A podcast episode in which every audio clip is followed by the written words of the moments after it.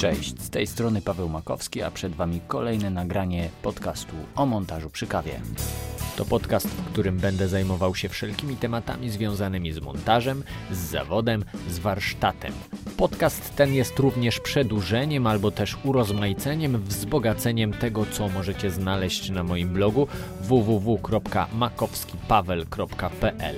Tam Was odsyłam, zapraszam, znajdziecie tam wywiady, artykuły i rzeczy, które przybliżą Wam temat montażu filmowego, telewizyjnego, każdego innego. Z lewej strony głowy słyszymy specjalizuj się. Jak już zająłeś się jakąś formą filmową, to dobrze, żebyś był w niej mistrzem, żebyś to w niej się specjalizował. Wtedy będziesz miał więcej zleceń. Z drugiej strony słyszymy, dobrze jest dotykać różnych form filmowych. Po co? Chociażby po to, żeby z jednej do drugiej przenosić pewne formy narracyjne, pewne sposoby podejścia do tematu. Dzięki temu zresztą rozwija się sztuka filmowa. Której strony należy słuchać? Myślę, że każdy z nas powinien samodzielnie odpowiedzieć sobie na to pytanie. Ale w tej audycji, w tym nagraniu spotkamy się z Konradem Śniadym, montażystą, który miał okazję pracować zarówno z Janem Jakubem Kolskim przy jego dwóch filmach fabularnych Ułaskawienie i Las czwarta rano, ale także współpracował z Krzysztofem Gonciarzem przy produkcji jego materiałów internetowych. Generalnie to jest olbrzymie wyzwanie codziennie wypuścić ciekawy materiał na temat życia jednej osoby. No i okazało się, że niezbędną osobą, żeby to móc robić, jest montażysta. Że to jest ta rzecz, która pochłania najwięcej czasu, ale to jest też to, co pozwoli, e, dane w dobre ręce, zamienić dzień każdego człowieka po prostu w super przygodę. Konrad prowadzi również swojego wideobloga, na którym miesza ze sobą formy internetowe z formami dokumentalnymi. W jego filmografii znajdziemy także film dokumentalny pod tytułem Pielgrzym, a także kilkanaście etiud szkolnych. Mnie zaciekawiło przede wszystkim to, w jaki sposób styczność z tak przeróżnymi formami filmowymi wpływa na nasz warsztat montażowy. Ale okazało się, że nie tylko sam warsztat odgrywa tu ważną rolę. W pewien sposób Twój tryb życia jest zupełnie inny, jeżeli robisz dokumenty, jeżeli robisz reklamy, jeżeli robisz fabuły, czy jeszcze jakieś inne formy. I tak naprawdę decydując się na specjalizację w jakiejś tam dziedzinie, no to też w ogóle podejmujesz taką decyzję, jak wygląda Twój dzień, no nie? Jakby ile masz stresu, jak bardzo bolą Cię plecy, ile masz czasu dla przyjaciół. I to jest też jakaś super ważna rzecz. I wydaje mi się, że na przykład dokument, niestety, ale no jest najmniej intratne. A co z pozostałymi formami? Zapraszam na wysłuchanie całej rozmowy. Pierwsza fabuła, czyli Las czwarta rano, pojawiła się już e, w okresie e, Twoich studiów na drugim roku, tak? Mhm. Powiedz na mi trzecim. na trzecim. Powiedz mi w takim razie, w związku z tym, że jest takie, mm, takie marzenie wielu e, montażystów, żeby dotknąć tej fabuły możliwie wcześnie, to by się to już zdarzyło na trzecim roku studiów. Jak jako student czułeś się przed takim wyzwaniem? Pomiędzy drugim rokiem a trzecim rokiem studiów zostałem montażystą warsztatu Jana Jakuba Kolskiego, który on robi ze studentami. Robią trzydziestkę, gdzie tam 12 reżyserów, każdy robi po dwie max sceny i potem trzeba to zmontować. Co też było w ogóle bardzo ciekawym wyzwaniem, zmontować coś, co robiło tak wiele osób, mhm. żeby, za, żeby ten jakiś styl zachować. No i tak się z Janem poznałem, a że on jest takim reżyserem, który otwiera ludziom trochę drzwi do filmu, to zaprosił mnie do pracy przy Las Czwarta Rano jako e, w ogóle osoba zgrywająca materiały, taki montażysta na planie, a że to w ogóle Las Czwarta Rano był jeszcze bardzo niskobudżetowym filmem, e, no to jakby nikt nie miał z tym problemu. Tam bardzo dużo było debiutantów wtedy, w każdym jakby pionie. Montować miał ten film Piotr Kolski, ale historia jest taka, że z przyczyn osobistych Piotrek musiał zrezygnować. No Janek wziął mnie w lesie na bok i mówi, że, że może, skoro jestem tu pod ręką, to czy może nie chciał spędzić z nim e, najbliższej jesieni i zimy w jego chatce. Ja się w pierwszym momencie w ogóle tak poczułem, że w ogóle nie jestem gotowy na to. Tam zmontowałem kilka etiud, no tam, tam 30 coś. Ale on powiedział, że co ty głupi jesteś w ogóle? Co ty się w ogóle zastanawiasz, gościu? No i zaczęliśmy. I jakby jasne było od początku, że ja tam wchodzę na zasadzie. Janek jest bardzo dobrym montażystą też. Jego ojciec był montażystą. On ma taką opinię w środowisku, że on dyktuje sklejki. Tymczasem Jana, którego ja poznałem, e, no to poznałem jakoś takiego zupełnie innego i to był bardzo taki twórczy proces, w którym bardzo wcześnie w zasadzie mój wkład był bardzo istotny i tak pracowaliśmy przy tym filmie wspólnie. Nigdy nie czułem, że ktoś mi coś dyktuje, ale jednocześnie to było bardzo intensywny warsztat taki właśnie montażowy też. Mhm. Myślę, że bardzo wiele decyzji, które dzisiaj podejmuję, e, podejmuję jakby na podstawie tego doświadczenia z nim, że mój styl taki fabularny styl montażowy pochodzi od niego, ale też takie w ogóle jakieś wyczucie smaku. No bo to były bardzo intensywne takie współprace, gdzie tam przy Las Czwarta rano to spaliśmy ściana, ściana w ścianę, mhm. po prostu od rana do nocy montowaliśmy i tak kilka dni w tygodniu, tam z drobnymi przerwami, nie? Mhm. To było super pracować właśnie z reżyserem, który bardzo dobrze montuje i chce montować. A jednocześnie daje taką twórczą przestrzeń do tego, żebyś był aktywnym uczestnikiem tego. Tak, zazwyczaj w ogóle praca z nim polega na tym, że mamy materiał do sceny, oglądamy wszystkie duble, on wybiera duble i najlepsze fragmenty i zostawia mnie i mówi zmontuj teraz scenę. Ja montuję pierwszą wersję sceny, on w tym czasie, nie wiem, robi stopompek albo podnosi ciężary, czy też czasem tam gdzieś wyjdzie na spacer albo napali w kominku, albo przygotuje coś pysznego do jedzenia, bo tak wtedy przy tym filmie akurat tak było, że sobie jeszcze gotowaliśmy w ogóle nawzajem, bo taki był ten budżet mały. No i po tej pierwszej zaproponowanej wersji on jakby daje swoje komentarze mhm. i tak dalej, ale bardzo często był zadowolony. Z, tylko, że z Janem montuje się na czysto, czyli nie ma jakiejś pierwszej układki, rafkata, czy jakkolwiek się to nazywa. Od razu film ma wyglądać jak film, ma brzmieć jak film. No, chcę widzieć film, który jakby napisał w scenariuszu, Mhm. Choć może on odbiegać od jego wizji. Ta jego wizja nie jest jakaś taka ucementowana, że on chce konkretny efekt. Ale to jest dla mnie na przykład bardzo ciekawe, w sensie ja tak pracuję. Nie potrafię mieć podrzutek w układce, nie potrafię mieć dziur w dźwięku. Wkładam atmosfery, muzykę, efekty synchroniczne. Jakby mój timeline zazwyczaj ma bardzo dużo pięter. Coś, co tak w szkole nie uczą. To znaczy w szkole raczej się uczy, że tak chciałoby się mieć jak najsurowszy ten obraz, żeby tak tylko ten obraz się, się montował i, i, i działał sam w sobie, a potem dopiero już tam, jak przyjdzie dźwiękowiec, to wszystko w ogóle jeszcze będzie jeszcze lepiej. Ale czyli co? Czyli na przykład, jeżeli pracowaliście nad jakąś sceną, czy te sceny przechodziły też jeszcze później jakieś większe, często albo czasem jakieś zmiany, przebudowy, czy, czy też one już były tak dopracowane, że, że, że raczej nie, nie, nie było takiej potrzeby? Chodzi o to, żeby e, oglądając scenę, było e, przynajmniej na poziomie sceny na razie, było się pewnym, że ok, ona mogłaby tak wyglądać. I teraz dokładając kolejne, kolejne, kolejne elementy, aż do momentu, w którym mamy wszystkie sceny zmontowane i ułożone w tą pierwszą kładkę, no to sobie oglądamy całość i myślimy sobie, ok, czy to działa już jako film, czy nie. Oczywiście nie działa. I wtedy zaczynają się różne jakieś kombinacje. Las Czwarta Rano był bardzo mocno zmontowanym filmem. Bardzo dużo się zmieniło wobec tego, co było w scenariuszu. Całe zakończenie zostało w ogóle przekonstruowane. Natomiast chodzi o to, żebyśmy tacy, tacy byli zadowoleni z tego, co mamy przez cały czas, żeby to się dobrze oglądało, żeby to było przyjemne już po prostu w montażowni. Żeby nie było niczego, co odciąga uwagę od tak. tej części emocjonalnej, żeby nic tam nie brzękło, mm. nie przeskoczyło, tak. nie było za długie, żeby już w rytmie danej scenie pasowało. Właśnie, rytmy, tak? prawda? Bo wiele osób z rytmami w ogóle bardzo późno się zajmuje. Tak samo tutaj jakby w tej pracy e, w zasadzie od samego początku się myśli o tych rytmach. Skoro już na trzecim roku przyszła praca zawodowym reżyserem, jak to się ma do Twoich wcześniejszych doświadczeń, jak wspomniałeś, z etiudami szkolnymi? Czy problemy, z jakimi się spotykałeś mm, przy etiudach, powtarzały się przy montażu takiego filmu pełnometrażowego? Co było podobne, co było inne?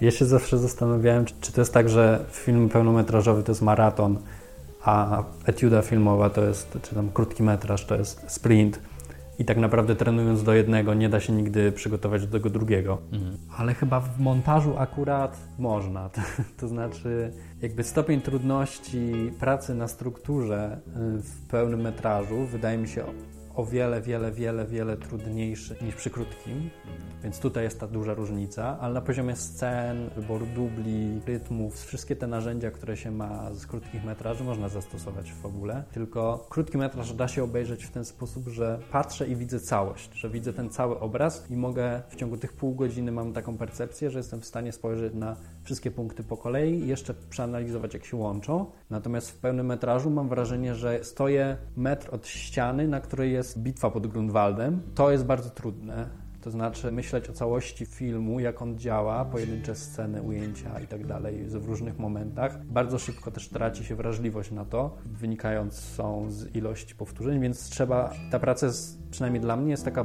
już potem bardzo analityczna, że ja bardziej rozpisuję sobie to, co jest i jakoś to nazywam już nawet w ogóle poza programem montażowym bardziej tak analizując to, co mam na kartce, jestem w stanie powiedzieć, czy to, co mam w tym filmie, jakby ma sens, czy nie. Czyli analizujesz, ale w takim razie podaj przykład, czy chociażby jeżeli chodzi o Las Czwarta rano, czy o ułaskawienie, w jaki sposób, czy to nie, tak nawet po ludzku, czy nie wiem, czy to gdzieś spisałeś na kartce, czy gdzieś to y, przykleiliście i wyrzuciliście jakieś sceny? Słuchaj, jak mnie pytasz, czy ja to tak dokładnie rozpisuję, to, to trochę nie to znaczy, to jest taka prosta analiza, nie? Takiej drabinki. Mhm. Czyli jedna kartka, małe zeszycie, dosłownie, nawet nie, że scena po scenie, tylko bardziej sekwencjami, mhm. jakie tam są emocje i czy to wszystko jest logiczne. Bo to jest też dla mnie jakiś taki mm, ważne, żeby to wszystko się składało w jakąś a co, co, co, zawiera, Całość. co zawiera w sobie słowo logika? Nie wiem, ja mam taką obsesję na punkcie tego, że rozumiem, co się, e, rozumiem decyzję bohatera, mhm. jakby rozumiem jego stan w danej scenie, z czym jest w scenie A, z czym jest w scenie B, żeby to cało było liniowe, żeby to tak się ładnie składało. Też dlatego ja się na przykład nie odnajduję w takim kinie artystyczno-mocnym, takim gdzieś tam pozbawionym tych właśnie konkretnych decyzji, intencji, czego bohater chce, czego potrzebuje i tak dalej. Nie? Lubię rozumieć film. Rozumiem to w ten sposób, że w przypadku filmu pełnometrażowego, gdzie ta struktura jest poza zasięgiem naszego wzroku, u Ciebie to wygląda tak, że kondensujesz ją w pewien sposób, nazwijmy to na takiej małej kartce, e, gdzie widzisz ten taki przebieg logiczny i emocjonalny tego, co się w tym filmie wydarza, tak? Ten tak, bo, bo ostatecznie, okej, okay, jakby masz, yy, masz scenę i ta scena może, nie wiem, trwać minutę, trzy minuty, pięć minut, nie? W zależności. I to jest dość długi okres czasu, w którym po prostu przed Twoimi oczami się bardzo dużo wydarza. A tak na koniec, na koniec dnia, mm. zostajesz z jakimś zdaniem pojedynczym, typu on ją kocha, albo właśnie ją zdradził, albo wystraszył się czegoś, nie?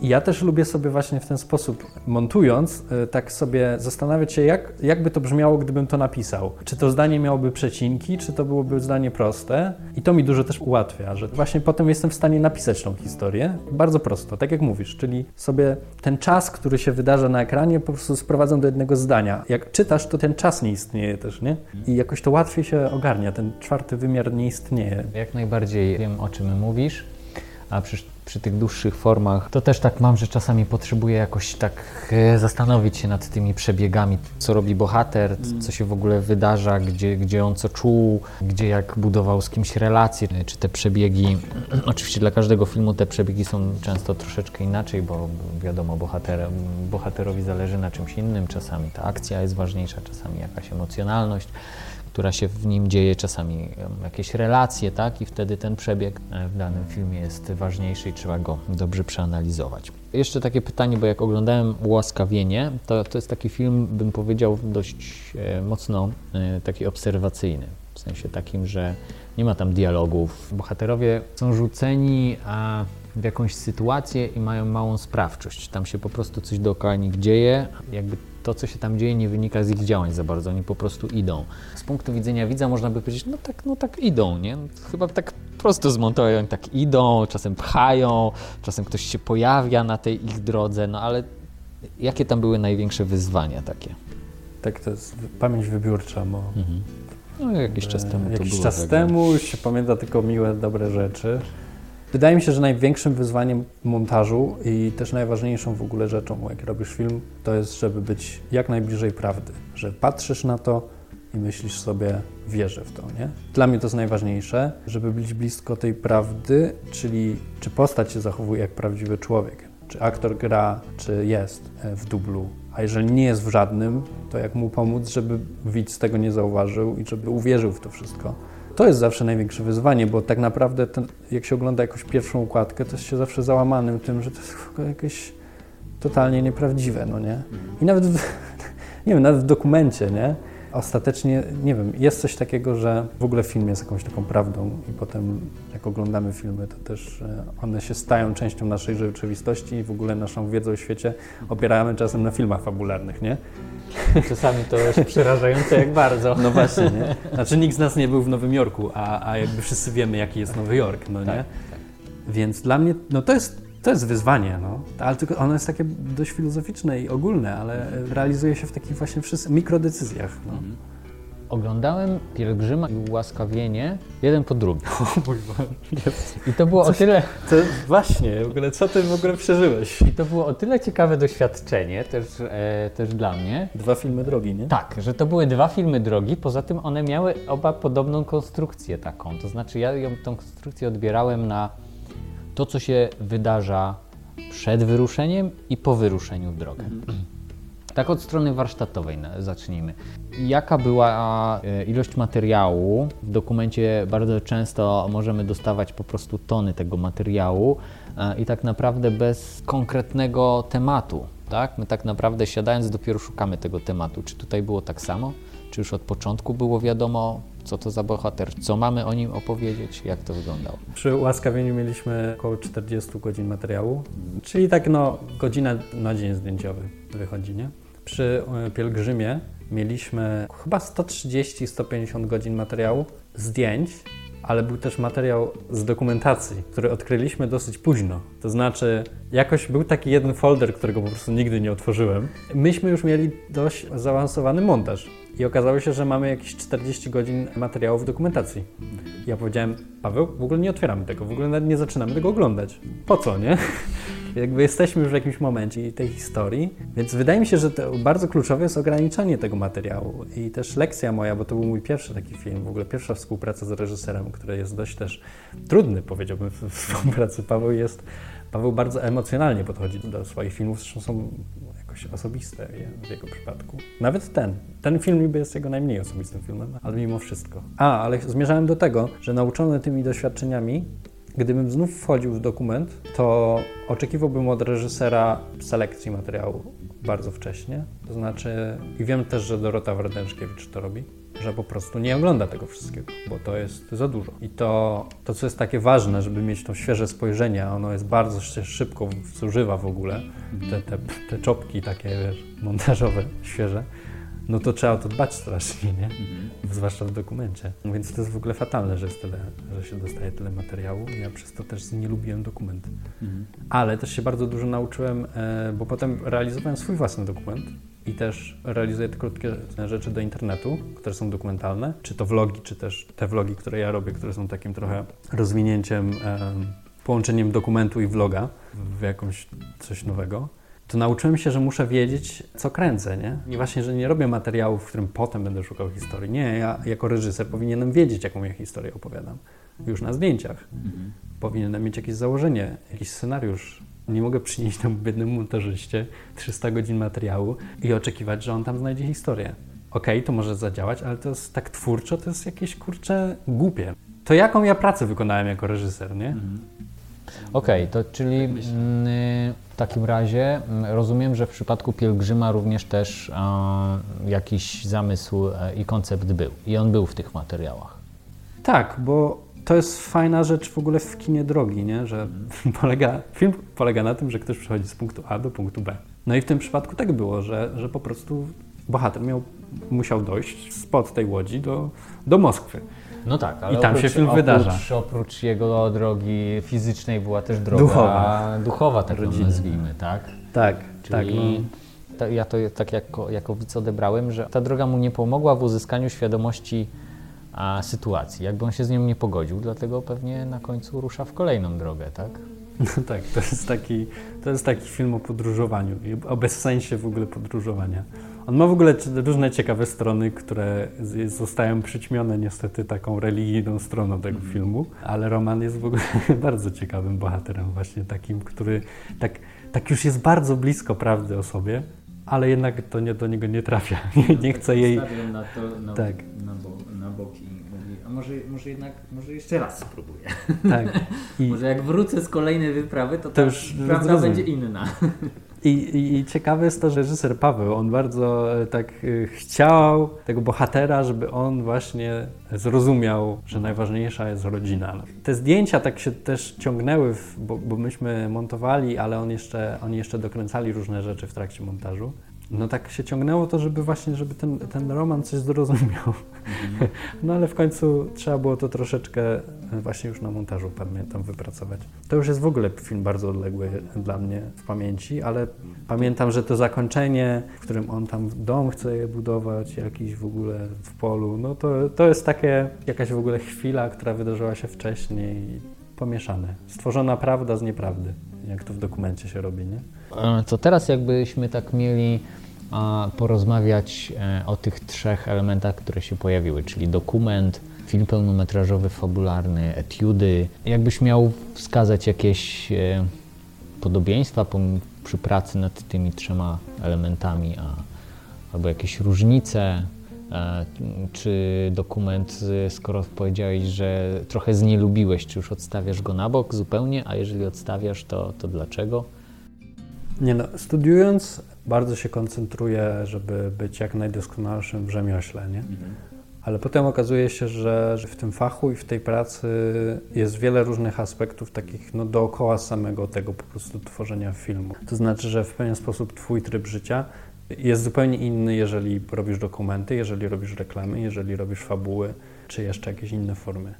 I tak naprawdę decydując się na specjalizację w jakiejś tam dziedzinie, no to też w ogóle podejmujesz taką decyzję, jak wygląda twój dzień, no nie? I jakby ile masz stresu, jak bardzo bolą cię plecy, ile masz czasu dla przyjaciół. I to jest też jakaś super ważna rzecz. I wydaje mi się, że na przykład dokument, niestety, ale no jest najmniej intratne, daje duże pole do manewru montażyście, więc jest twórcze, pod warunkiem, że, że się faktycznie czujesz, że realizujesz się twórczo w takim procesie, no właśnie tak jak powiedziałeś, odkrywania historii w jakimś źle przygotowanym materiale, no nie? Mhm.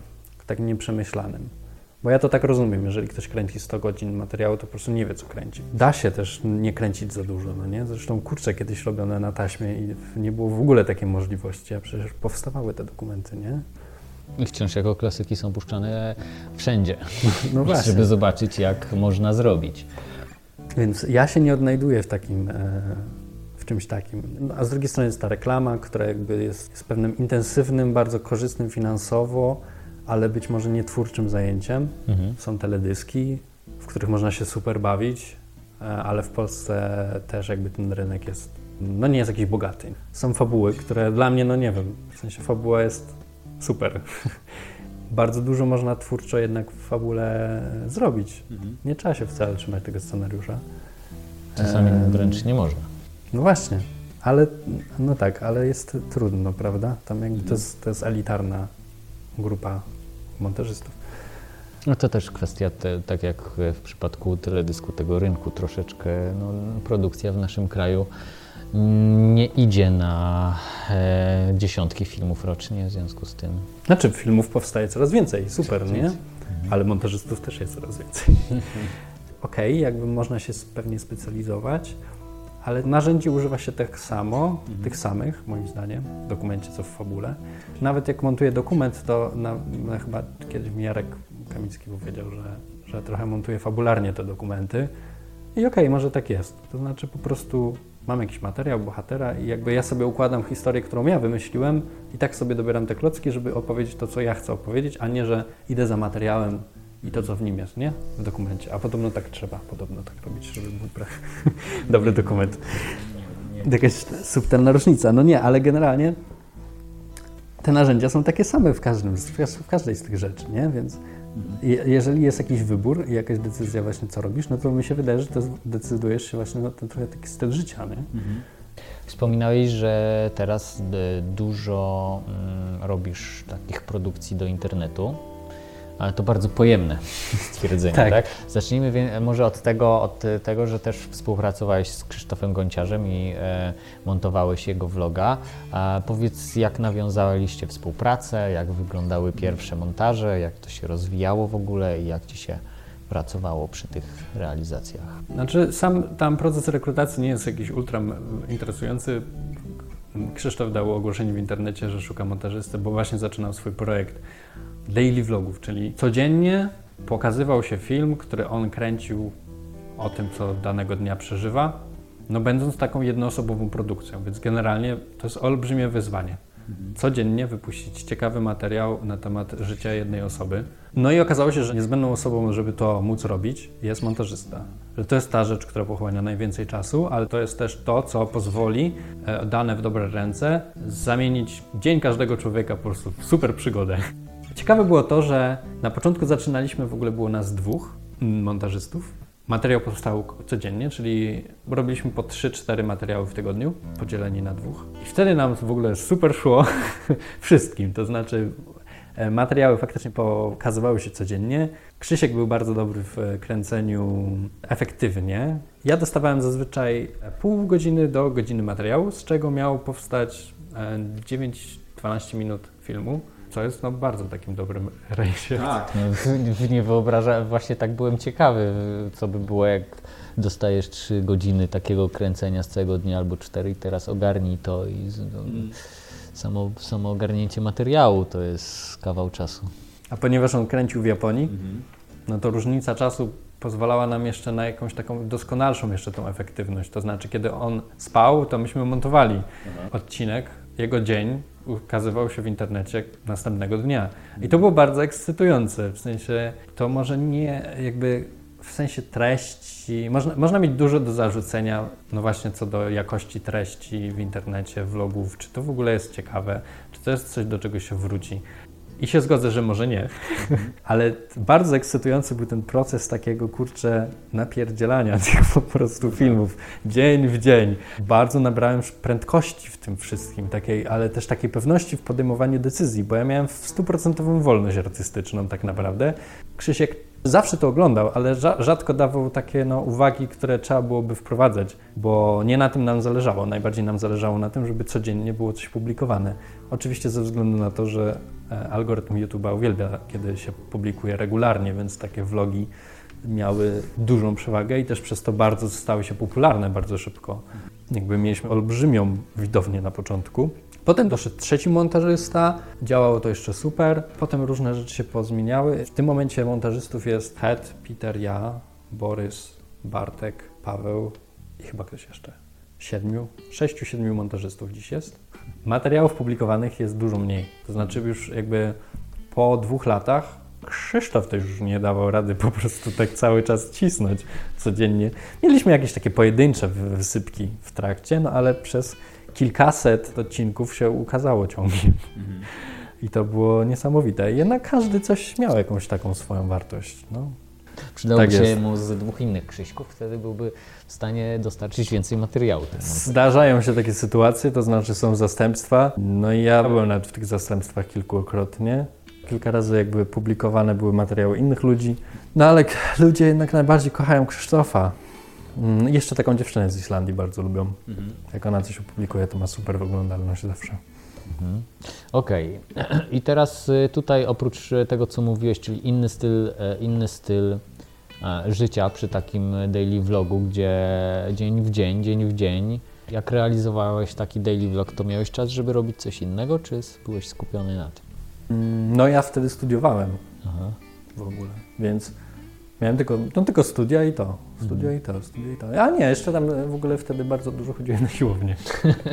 nie, więc tak naprawdę okazuje się, że jak masz dużo tej pracy, to, e, to się da. Ale nie, tak naprawdę widzisz, ja w tym momencie odcinek vloga potrafię zmontować od 3 do 4 godzin. Mhm. Czyli tak naprawdę to nie jest dużo czasu.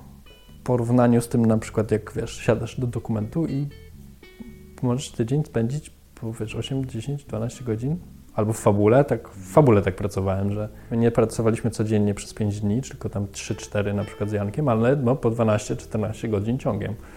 Więc to jest przyjemne takie, takie vlogi, takie szybkie strzały, nie? Taka I to też największa różnica to jest to, że jak robisz e, dokument, to pracujesz 5 lat, czy tam 3 lata, 4, no zależy, nad dokumentem. Potem to idzie na jakichś małych festiwalach. Montażysty to w ogóle na festiwale nie zaproszą. I jakby nie widzisz w ogóle e, wpływu Twojej pracy na ludzi w ogóle. W fabule, ok, pracujesz rok, potem w miarę jest dobra, jak masz dobrą dystrybucję, to będziesz na jakichś pokazach, pogadasz sobie z tymi ludźmi na festiwalach, jest ok. No ale to też raz na rok masz tą celebrację tego, co Twojego procesu twórczego.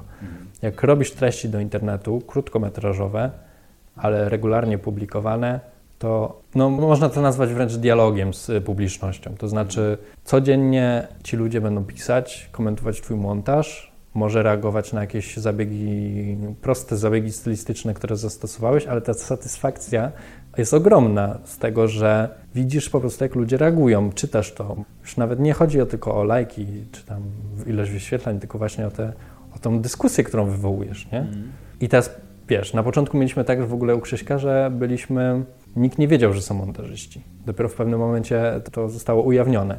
A w momencie, w którym zostało ujawnione, to w ogóle ludzie zaczęli rozmawiać o montażu, nie? To jest chyba najmniej dotykany temat w filmie, no nie, jak został zmontowany. Miałem wrażenie w pewnym momencie, że ten YouTube i ta nasza, to, że nagle staliśmy się postaciami publicznymi jako montażyści, bardzo tak jakoś rozbudziło dyskusję o tym w ogóle, że ten montaż istnieje i w ogóle, że, że jakoś tam działa, nie? Dzisiaj mam wrażenie, że tak trochę to poszło w taką stronę, że ludzie widzą montaż nie tam, gdzie trzeba, w jakichś, wiesz, popisowych sklejkach, ale no mimo wszystko ta świadomość bardzo urosła. Mhm. Też mam takie wrażenie, no motyw związany z e, takim bardziej bezpośrednim oddźwiękiem widzów na to, co się wydarzyło. Mm, to jest coś, co daje Ci energię. No tak, bardzo dużo. Potrafi też dać w pierdol. Ten społeczny aspekt jest super. Społecznościowy. No dobrze, no to teraz w takim razie zapytam, skoro rozmawialiśmy o czterech, o czterech różnych formach, to w Twojej przyszłej karierze, których się będziesz trzymał? Gdyby ktoś zadzwonił i chciał, żebym montował fabułę, Od razu wchodzę w ogóle w to. Bo uwielbiam, nie, ja uwielbiam te, takie opowiadanie bajek, no. To jest najfajniejsze, że w fabule właśnie. Dokument, wydaje mi się, że brakuje mi czegoś, co trzeba mieć jako montażysta dokumentalny, jakiejś takiej, właśnie takiego spokoju, jakiejś takiej, nie wiem, lubienia tak siedzieć samemu, albo znaczy nawet z reżyserem, ale długo jakiś proces przeprowadzać. No nie wiem, ten internet, ten YouTube się tak do mnie tak przypadkowo w sumie jakoś pojawił w tym życiu, a stał się jego dużą częścią. I wydaje mi się, że nie ma co tam jakoś walczyć z tym. No. Tam można robić fajne rzeczy, ale też jest bardzo dużo złych rzeczy, z którymi się po prostu ideologicznie nie zgadzam. W sensie, no chciałbym robić sztukę, ale w internecie jest niekoniecznie. No ale no ale ciężko zmieniać, zmienić internet, jeżeli nie będą uczestniczyły w jego współtworzeniu takie osoby, które mają tego świadomość. Też mi się tak wydaje. No. Że pewne rzeczy można robić bardziej świadomie, ze świadomością tego, co i w jaki sposób oddziałuje na widza. No dobra, to co? Dzięki wielkie za rozmowę. Dziękuję bardzo. Mogę zaprosić ich do siebie? Dawaj. Dobra, więc jeżeli chcielibyście zobaczyć to, co robię dzisiaj, to oczywiście e, zachęcam Was do obejrzenia filmów Ułaskawienie, e, Las Czwarta Rano, Pielgrzym czy innych filmów, które możecie znaleźć u mnie na filmie polskim. Ale zapraszam też Was do swojego, na swój kanał na YouTube, gdzie robię właśnie vlogi i dokumenty podróżnicze i nie tylko. A kanał nazywa się Konrad Śniady, tak jak ja się nazywam. Zapraszam. No to czas na nasze podsumowanie. Jako pierwszy Pierwszy i ważny punkt wyróżniłbym tutaj element związany z montowaniem na czysto, czyli sytuacją, w której siedząc w montażowni i realizując, montując jakąś scenę, reklamę, teledysk, cokolwiek, kiedy zaczniemy to komuś pokazywać, staramy się to doprowadzić do takiego ostatecznego kształtu, żeby nic tam nie pykało, żeby nie było jakichś ujęć, które być może mają się tam znaleźć, żeby nie było tam dziwnych dźwięków, żeby już wypoziomować ten dźwięk tego rodzaju montowanie na czysto. W programowaniu słyszałem o pisaniu kodu na czysto i myślę, że to trochę można by ze sobą porównać. Ale tak jak wspominał Konrad, nie jest to jedyny sposób pracy. Możemy się spotkać także z takim podejściem, kiedy robiąc pierwsze szlify, pierwsze układki, podejścia do scen bądź czegokolwiek, wrzucamy tam ujęcia, które być może mają się tam znaleźć, kiedy zakładamy, że um, ujęcia, których używamy, mamy, mają pewne zakładki, mają pewne rozpędzenie się, pewne wykończenia, które dopiero później planujemy ściąć. Myślę, że jest to przede wszystkim związane z pewnym sposobem myślenia. Ale co ważne, sprawdza się tego rodzaju podejście tylko jeżeli pracujemy z ludźmi filmu, którzy wiedzą, co to znaczy takie podejście, którzy potrafią czytać między zdaniami, którzy potrafią na podstawie tego, co oglądają, e, pewne rzeczy sobie samemu poskładać, pewne rzeczy wyrzucić, pewne rzeczy, rzeczy dopowiedzieć, wyobrazić je sobie. No, natomiast nie sprawdza się to, kiedy pokazujemy coś klientowi, który zupełnie nie ma pojęcia o tym, czym jest montaż. Nie jest w stanie sobie pewnych rzeczy wyobrazić i tego rodzaju wrzutki, e, przerywki, filmiki, ujęcia, które być może mamy użyć, dźwięk, który być może mamy tam umieścić, napisy, które mają tam być, ale niekoniecznie takie, to powoduje, że to całkowicie wytrąca klienta e, oglądającego e, z umiejętności, z możliwości wtopienia się w historię. Druga ważna rzecz, o której mówił Konrad, w mojej opinii, to jest temat związany z tym, że pracując na krótkich formach, czy na etiudach, czy na krótkich filmach dokumentalnych, fabularnych, e, na krótkich reportażach, stykamy się z takimi samymi problemami, narracyjnymi, z takimi samymi e, kwestiami związanymi z wyborem dubli, e, z budowaniem rytmu, które to narzędzia później jesteśmy w stanie zastosować w dłuższych metrażach, w bardziej skomplikowanych produkcjach. To myślę potwierdza to, że ucząc się na takich mniejszych przykładach, nabywamy pewnych umiejętności montażowych, które możemy zastosować później. Dla mnie to bardzo dobry sygnał wskazujący na to, że praca warsztatowa, chociażby na e, moich warsztatach skupiająca się na krótkich, e, na pracy na krótkich metrażach, da Wam naprawdę dobre efekty.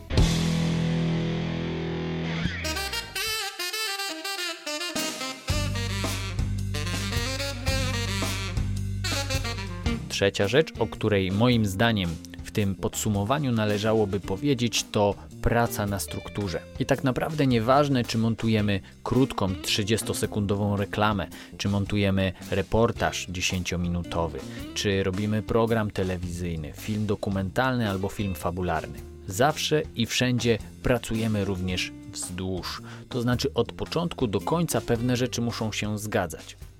Musimy rozumieć decyzje bohatera. Jeżeli mamy je rozumieć, musimy znać jego motywację.